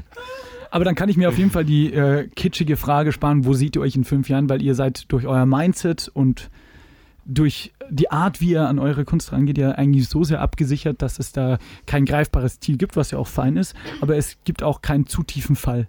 Nope. Das ist eigentlich sehr schön konzipiert Ja. von euch. Ich weiß nicht, ob das Absicht ist oder ob das eine Mm. Sicherung war von euch, aber Doch, das ist war schon, also jetzt Wahrscheinlich beides. Lebensstil war auch, schon, denke war schon eine, ähm, auch ein Gedanke, als wir mit Samt angefangen haben, dass wir nicht mehr dieses, diesen, diese hohe Fallhöhe kreieren Ich wollen. denke mir halt, Ja. es ist so schwierig, weil Leute, die euch neu kennenlernen, ich finde, der Mensch, der, der Consumer, weißt du, der, der, der, der Endabnehmer, der sieht eine junge Band und dann automatisch sagt das Hirn, die müssen jetzt steigen. Und wenn sie nicht steigen, dann sind sie automatisch Verlierer. Aber wenn sie, so wie ihr jetzt vielleicht, man weiß es ja nicht, äh, auf so auf dem gleichen Level bleiben, vielleicht einen Ticken höher, vielleicht klappt es auch krass oder bleibt auf dem gleichen Niveau, ähm, dann ist es irgendwie immer nie so wirklich legitim für Fans oder für Zuschauerinnen und sowas, dass man irgendwie sagt so, ja nein, das sind halt einfach Samt, die zocken, wie du sagst, schön das Muffert Winterfest, bringen weiterhin Platten raus, aber ist doch alles fein. So, ich finde, Ja. dass, da ist immer, da ist leider, da sind die, die Künstler selber immer in so einem krassen Erklärbedarf und das ist eigentlich ziemlich schade, oder? Ja. ja, voll. Nee, ich meine, keine Ahnung, also es ist natürlich cool, wenn es vorangeht und wir auch mal woanders spielen und so. Das wird auch definitiv passieren. Das, also da haben wir auch Bock drauf. Das Mhm. wird sich auch in den nächsten ein, zwei Jahren auf jeden Fall ergeben. Also da sind wir schon dahinter und Nice. das war schon auch Ziel mit den Alben, einfach zu sagen, guck Schon, mal, das oder? ist jetzt Ja. unser Ding. Genau. So, und wenn du das hast, dann kannst du damit irgendwo hingehen und dich bewerben und, und einfach sagen, so guck mal, vielleicht passt es ja. Und aber wenn du halt nichts draußen hast, dann kann dich auch keiner buchen oder keiner irgendwie unter seine Fittiche nehmen, weil er weiß ja gar nicht, wen er da vor sich hat. Ihr habt jetzt schon ganz cool erzählt, was so eure Hoffnungen sind, was so schön wäre. Was sind denn eure Ängste? Ich weiß nicht, also von mir kann ich jetzt keine Angst irgendwie beschreiben. Es wäre einfach nur ultra schade, wenn es das jetzt, also Worst Case jetzt einfach war. Es stir also stirbt halt irgendwie Mhm. und es schläft ein oder so. Ja, das wäre krass scheiße. Ja, weil, also nochmal zu, zu der Frage davor, ähm, passt ja auch. Ähm, ich, also ich fände es schon sehr schade, wenn wenn es jetzt irgendwie stagniert oder eben Ja, ja, runtergeht, weil wir halt, wie gesagt, es ist halt mehr als ein Hobby und wir haben äh, Schweiß und Blut reingesteckt und Geld auch. und deswegen wäre es schon cool, wenn es halt weitergeht. Ähm, aber Wenn dann eine Entwicklung irgendwie dahinter Genau, eine. Entwicklung. Ja. Was heißt weiter? Es muss ja nicht, was, es muss, muss ja nicht irgendwie bekannter oder mehr Klicks und so weiter. Aber wenn halt irgendwie, wenn daraus irgendwas Neues entsteht und es sich weiterentwickelt, wenn das halt nicht passiert Mhm. und ähm, es durch irgendeinen Grund einfach jetzt komplett aus ist und man halt nichts mehr macht. Also das wäre so ja. meine Angst, aber das ist keine Ja, Angst, es wäre einfach nur super traurig. Ja, voll. Und was, also was so ein bisschen eine Sorge ist, dass halt da, also das Album ähm, jetzt in die Pandemie gefallen ist, ähm, hoffe ich halt, dass sozusagen die, die, die Öffentlichkeitswirkung durch Live-Konzerte und Pipapo trotzdem noch zieht halt nächstes Jahr. Bis Wenn es nächstes Jahr hoffentlich anhält, dann ja. 21 wieder losgeht mit Live, Mhm. ähm, dass dann trotzdem die Leute noch nicht sagen, ach, das war ja schon ewig her, sondern ja, die haben eigentlich das jetzt rausgebracht und das ist jetzt äh, Voll, dass es nicht versiebt, so ein das bisschen ist nicht in der versiebt. Wahrnehmung. Ja. Plus, ähm, dass wir auch noch äh, gute Sachen bekommen für 21, weil es natürlich auch viel verschoben wurde und nicht einfach neu äh, besetzt, sondern Eigentlich wurde ja 2020 auf 21 verschoben. Schön gesagt, ja. Und ähm, dass wir halt trotzdem da noch ein bisschen äh, reinkommen in den Festivalsommer zum Beispiel und nicht bis 22 warten, weil das ist schon echt lang. Lass uns noch mal kurz drüber sprechen, über so ein bisschen Self-Promotion, Marketing. Ähm, Philipp, du machst das Artwork dazu, hat der Jaki vorhin gesagt, Mhm. beziehungsweise die Fotos habt ihr damals mit dem Ferhat gemacht, glaube ich. Ja. Ähm, auch Shoutout. Shoutout. Shoutout. Ähm, ich muss mir jetzt so einen Button für Shoutouts einlegen. Ähm, und du machst äh, beruflich bedingt ja auch ähm, dann den ganzen optischen, kreativen Ja. Schmarren dazu. Ja. Ähm, aber wie, ist, wie geht man da raus? Also vor allem, wenn man da jetzt auch nochmal Energie reinsteckt, wie findet man euch oder wie wollt ihr denn sozial, medial auftreten? Also Instagram, Facebook, YouTube etc. Gibt's, habt ihr da so eine, so eine, für euch selber so eine inoffizielle Detektive, was irgendwie artsy ist oder was nicht? Oder macht ihr das bei jedem Musikvideo, ähm, diskutiert ihr mit Flo über Farbe im Bild oder nicht? Oder wie, wie, wie läuft das? Ähm, ich würde sagen, dass die Bildsprache, die wir, die wir erzielen wollen, was jetzt das Artwork zum Album betrifft, ist auf jeden Fall ein Konzept. Also das hat was mit dem Album zu tun, ähm, es hat was mit den Pressefotos zu tun, die wir gemacht haben. Das ist schon alles irgendwie aus einem Guss.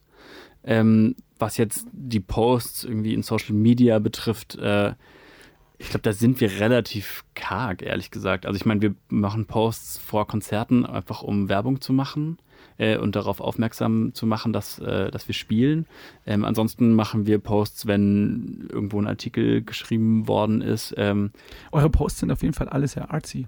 Also das Findest ist, du? das ist nicht so ein Sellout, oh, ich repost jetzt mal einfach alles, was wild ist, sondern ich habe schon den, den, den ein bisschen den, den Eindruck so von außen hin, dass es natürlich schon auch zum, zur Idee samt mit Ja. der Musik, mit dem Gefühl, was die Musik transportiert, mit eurem Artwork, mit euren Bildern, auch Mhm. das ein outgoing Signal sein soll, wie ihr auftretet. ja. Ja, wir posten jetzt ja gar keine Handybilder oder so, sondern halt meistens Fotos von Live-Konzerten ähm, oder so. Und in der Story machen wir manchmal ein bisschen Quatsch. Aber, Dazu sind Stories ja auch gut. aber, Ja, äh, aber sonst ist eigentlich schon also kein, kein äh, Trash-Eimer. Zu diesem artsy-Ding, äh, Ja. äh, das habe ich mir auch, als ich noch nicht dabei war, äh, schon gedacht, dass es irgendwie, dass das Auftreten von Samt ähm, ziemlich ähm, abgestimmt aufeinander ist. Mhm. Und das habe ich auch schon öfters irgendwie nach Shows äh, gehört von anderen Leuten, dass es irgendwie, dass es irgendwie in Anführungszeichen professionell rüberkommt oder sehr durchdacht und so, eben weil es halt karg ist, weil die Fotos meistens ziemlich gut sind, weil wir da Glück haben, dass wir immer irgendwie coole Fotos zur Verfügung haben. Shoutout Ähm, an Dario und Ferhat Genau. Shoutout. Und Mo Moritz auch manchmal. und Moritz. Wie gesagt, ist halt, da ist halt kein Trash oder unpassende Sachen dabei. Aber das ist auch nicht irgendwie krass gewollt und abgestimmt, sondern es kommt irgendwie natürlich, habe ich das Gefühl. Ich meine, es ist ja schon ein Ding, im Internet gefunden zu werden. Wenn man Samt googelt, ne, habt ihr wahrscheinlich alle mal probiert, dann kommt der Stoff, dann gibt man Samtband ein, dann kommt Ja. ein Samtband Ja. und dann gibt man Samtband München ein. Und dann kommt eine Samtbandfabrik. In München, komplett genau. Also das ist schon sehr schwierig. Also ich meine, artsy Name finde ich cool, aber Ja. es ist, andere glaube ich würden es nicht machen. Die würden sich wahrscheinlich ähm, selbstverliebt vorher erstmal googeln. Hast du seit dem Album nochmal probiert, weil es ist ein bisschen besser geworden. Was macht ihr? Also finanziell haben wir schon geklärt, aber der Flo hat es vorhin auch schon angeschnitten, so wenn es emotional nicht klappt, das wäre scheiße. Ich weiß, das kann man jetzt schlecht sagen, weil es immer auf den Moment ankommt, aber rein hypothetisch, ne? Dafür sind wir auch da, dass wir auch mal die blöden Sachen ansprechen. Ja. Worst-Case-Szenario, es klappt nicht, es samt das Projekt, scheißegal, wie es jetzt finanziell gelaufen ist, ihr vielleicht streitet euch, was weiß ich. Ähm, wie wäre das dann emotional? Ihr habt es alle drei schon gesagt, es wäre Kacke. Aber würdet ihr es dann vielleicht nochmal packen, so Stand jetzt? Oder würdet ihr sagen, so, nee, ziehen wir mir erstmal ein Päuschen und dann schauen wir mal, ob ich irgendwann nochmal irgendeine Taste, einen Drumstick oder eine Gitarrenseite Mhm. anrühre? Also Musik machen werde ich, Flo wahrscheinlich auch und Philipp wahrscheinlich auch immer. Ja. Ja. Ähm, das ist unantastbar. Und ähm, ja, also ich glaube, es wäre für uns gibt's, also für mich gibt es zwei Faktoren, die bei der Band äh, wichtig sind. Einmal, dass es mir Freude bereitet und mich erfüllt und ich das Sehr Gefühl cool. habe, es lohnt, lohnt sich, das zu machen. Ich bekomme ich mehr dafür, als ich vielleicht reingebe. Ähm, und wenn das nicht mehr so ist, dann muss man sich fragen, okay, bringt es das noch? Und ich glaube, wir sind uns alle einig, wir haben ja noch, sind Einzelpersonen mit individuellen äh, Träumen und Zielen und Leben und äh, haben uns eigentlich darauf geeinigt, dass die auch erstmal vorrangig sind. Also wenn dann irgendwann wir merken, okay, das ist einfach nicht mehr möglich, das zu vereinen, meine eigenen Pläne und Träume mit der Band, dann wäre es für mich auch ein Punkt zu fragen, okay, dann muss man halt schauen. Aber es wäre natürlich mega hart, wie- wie wenn man eine zehnjährige Beziehung dann Ja. beendet. Es ist eine, Ja. muss ich kurz zugeben, es ist eine sehr nicht realitätsbezogene Frage. Aber ich finde, Ja. es ist, tut auch mal an der einen oder anderen Stelle vielleicht Nee, und ganz da- gut, wenn darüber man denken auch mal ein Aber man bisschen, muss doch auch einfach ehrlich zu sich selber sein. darüber denke Also, denk ich auch nach. Total. Und da sind wir wieder beim Anfang, nämlich es ist ein Projekt. Ja. Und dieses Projekt muss abgesteckt sein. Ich glaube auch emotional für euch, zumindest will ich euch das jetzt als Außenstehender mal attestieren. Ist es aber tatsächlich. Also es ist einfach als Projekt abgesteckt. Also es ist, es ist abgesteckt auf, wie ich glaube, wir verbinden sehr, sehr viele Emotionen damit und es ist Ja. ein großer Teil unseres Lebens. Aber es ist auch ein Projekt und wir kennen die Grenzen des Projektes und Mhm. gut, aber das ist tatsächlich einfach dieser erwachsene Gedanke dahinter. So, wir haben uns so ein bisschen festgelegt, auf was wir uns da einlassen. Mega, mega schön. Abschließend. Last Quest. Könntet, könntet ihr zwei Songs sagen, die sowohl von der Produktion als auch von der inhaltlichen Seite vielleicht irgendwie eine coole Geschichte haben? Also ich finde, ähm, für mich ist der interessanteste Song C2, glaube ich, auch von der Produktion, weil der ist sehr sample-lastig und ich finde es, also es, vielleicht hört man nicht, wenn man es anhört, aber ich, ich weiß halt genau, wo ich die Samples her habe. Ich habe Mhm. zum Beispiel so, so ein Piano-Sample am Anfang macht so bling, bling, bling und das habe ich, das habe ich auf dem Piano von meinem Vater bei so einem Sommerabend diese zwei Akkorde aufgenommen mit meinem Zoom H1 ähm, äh, Diktiergerät und dann sind da noch so, weiß ich nicht, äh, Regen gesampelt von mir, Saxophon gesampelt, alles noch drin. Und äh, ja, finde ich einfach einen äh, interessanten Song so für mich, den kann ich mir immer wieder anhören. Und äh, auch, ja, inhaltlich finde ich den auch sehr cool. Wie ist es beim Rest? Habt ihr irgendwelche geheimen Favorites? Mm, Bei mir ist es, glaube ich, äh, die Paris-Triologie äh, und vor allem Paris 1. Der ist für mich super emotional irgendwie. Ähm, und da, weiß ich nicht, das, das ist so ein, für mich so ein Verarbeitungssong. Da habe ich viel reingeschrieben, was mich beschäftigt hat. Da habe ich auch den Text geschrieben zum Mhm. Beispiel. Ähm, und den habe ich tatsächlich auch in Paris geschrieben Wirklich? Ja. Cool. als ich da studiert hatte und deswegen hat er einfach einen riesigen emotionalen Wert für mich.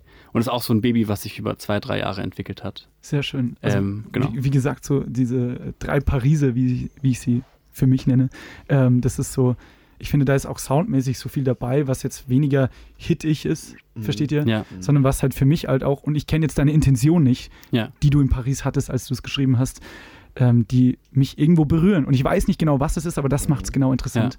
Das finde ich halt irgendwie, das hat so was krasses Erwachsenes, aber auch sehr verträumtes, was sehr melancholisches, aber es greift dann irgendwo. Und das finde ich super schön. Voll schön, dass du das sagst. Ja. Das bedeutet uns Danke. sehr viel, sowas. Ich habe gerade gehofft, ich kriege noch irgendwie die Kurve mit der Erklärung, aber sehr gern. Flo, wie ist es bei dir? Äh, es ist schwer, weil ich habe bei vielen Songs ja eher den Blick von außen, weil die ja schon relativ fertig oder halt von der Grundidee schon standen. Ähm, aber ich weiß noch, als ich Fall zum Beispiel das erste Mal gehört hatte, weil davor, das war ja noch bevor viele andere Songs, also bevor ich viele andere Songs gehört habe, ähm, der hat so ein bisschen rausgestochen für mich, weil er super melancholisch und schön ist äh, und auch von der Produktion sehr anders als alle anderen, weil der jetzt nicht so, ja, dumm gesagt, Disco for to the floor Beat Mhm. getrieben ist, sondern ähm, wie du auch vorher schon gesagt hast, dass die Drums, dass du sie halt auf einer Tom aufgenommen hast und so, dass sie halt ein bisschen vertrackt sind und so und das hat mir voll gut gefallen und weil er eben so melancholisch und irgendwie tief, also tief ins Herz geht irgendwie. Jetzt mal ganz flach gesagt, vom Live-Spielen ist Performer und Getaway, weil sie ja dieses, ähm, was hast du gestern gesagt? Double Dance Duo. Double Dance Duo. Triple D, ähm, weil, der, weil die einfach krank nach vorne gehen und eben super tanzbar sind, äh, dass sie auch super Spaß machen. Aber wenn ich, glaube ich, einen Track rausnehmen würde, dann ist es Fall. Mega schön. Danke euch. Als letztes jetzt, die setze ich übrigens alle auf die offizielle ähm, Behind the Chords Playlist. Ähm, habt ihr sonst noch jeder vielleicht irgendwie einen oder zwei Songs aus eurem privaten Repertoire? Muss jetzt nicht von euch selber sein, aber einfach was euch vielleicht taugt, wo ihr gerne dazu feiert, was ihr zuletzt beim Kotzen gehört habt oder was vielleicht gute Musik für die Sex-Playlist der HörerInnen ist, weiß ich nicht. Also einfach, was ihr gerade im Loop hört, was ihr einfach weiterempfehlen wollt. Jeder gerne einen Song oder zwei. Boah. Ich, Ich weiß, ich hätte euch vorbereiten sollen. ich, ich möchte gerne Mara von Jack Garrett draufsetzen. Sehr gerne. Äh, ich würde, glaube ich, Festival von Tom Misch und Yusuf Days aus dem neuen Album draufsetzen. Also Mega cool auch. wir machen gerade ein Cover davon, deswegen habe ich einen extremen Loop gerade von Lady von Mojo Band. Auch geil. Hear me tonight. Was für ein guter Song, den man sehr gerne mal vergisst. Ja, Und dann lässt er dich aber drei Tage nicht mehr los. Drei Wochen, mein Lieber. Drei Wochen. Die erste Folge Behind the Chords mit Samt. Ey, mega schön, dass es geklappt hat und danke für eure Zeit. Ja, Danke dir. Danke dir. Und danke für die, Einladung. Gastfreundschaft hier in eurem Studio. It was a pleasure. Thanks a lot. It's a rap. Danke dir. Bussi. Vielen lieben Dank nochmal an Jaki, Philipp und Flo und auch Sophia für den wunderschönen Tag, den wir in ihrem Studio verbracht haben. Und ihr seid jetzt dran, die Musik von Samt kennenzulernen, wenn ihr die nicht eh schon kennt. Aber nur wärmstens die Empfehlung, jetzt kennt ihr ja die Motivation und die Stimmen hinter Samt. Deshalb jetzt ab rüber zu eurer Streaming-Plattform des Vertrauens oder auch ins gute alte ähm, hier Vinyl- und Kompaktdisk äh. Da kriegt ihr nämlich auch alles von Samt auf die Ohrwascheln. So, ich würde sagen, wenn es äh, von eurer Seite noch Fragen, Wünsche, Kritik, Lob, Hass bitte nicht, das unterstützen wir nicht, aber ansonsten alles gibt, dann könnt ihr uns jederzeit schreiben bei Behind the Chords auf Instagram, einfach Behind the Chords klein und zusammen, dann findet ihr uns beziehungsweise die offizielle Podcast-Seite oder ansonsten geht es auch jederzeit über unsere Homepage donkeyshot.org. Da findet ihr dann auch nochmal alle Informationen zur Produktion. Ich würde sagen, wir hören uns wieder in zwei Wochen, dann zur nächsten Folge Behind the Chords. Ich bin der Sebastian, ich bedanke mich fürs Lauschen. Macht es gut, bis dahin, ciao. Behind the Chords ist eine Produktion von Donkey Shot Entertainment. Mehr Infos findet ihr auf donkeyshot.org. Hinterher noch kurz Hashtag Werbung. Diese erste Folge wurde euch präsentiert von Eisbach. Eisbach ist eine super Limo aus München und in Zeiten einer Pandemie, ihr wisst es ja eh, heißt es nicht nur Support Your Local Artist, sondern auch Support Your Local Limo Dealer. Also checkt die mal aus. Eisbach. Geschrieben übrigens E-I-Z-B-A-C-H, also mit einem Z anstatt einem S. Und ihr findet ganz entspannt auf eisbach.de und auf Instagram. Da müsst ihr einfach nur Eisbach eingeben, alle Informationen und beim nächsten Getränkekauf probiert's doch einfach mal aus. Die erste Folge von Behind the Chords brought to you by Eisbach. Bis zum nächsten Mal. Ciao.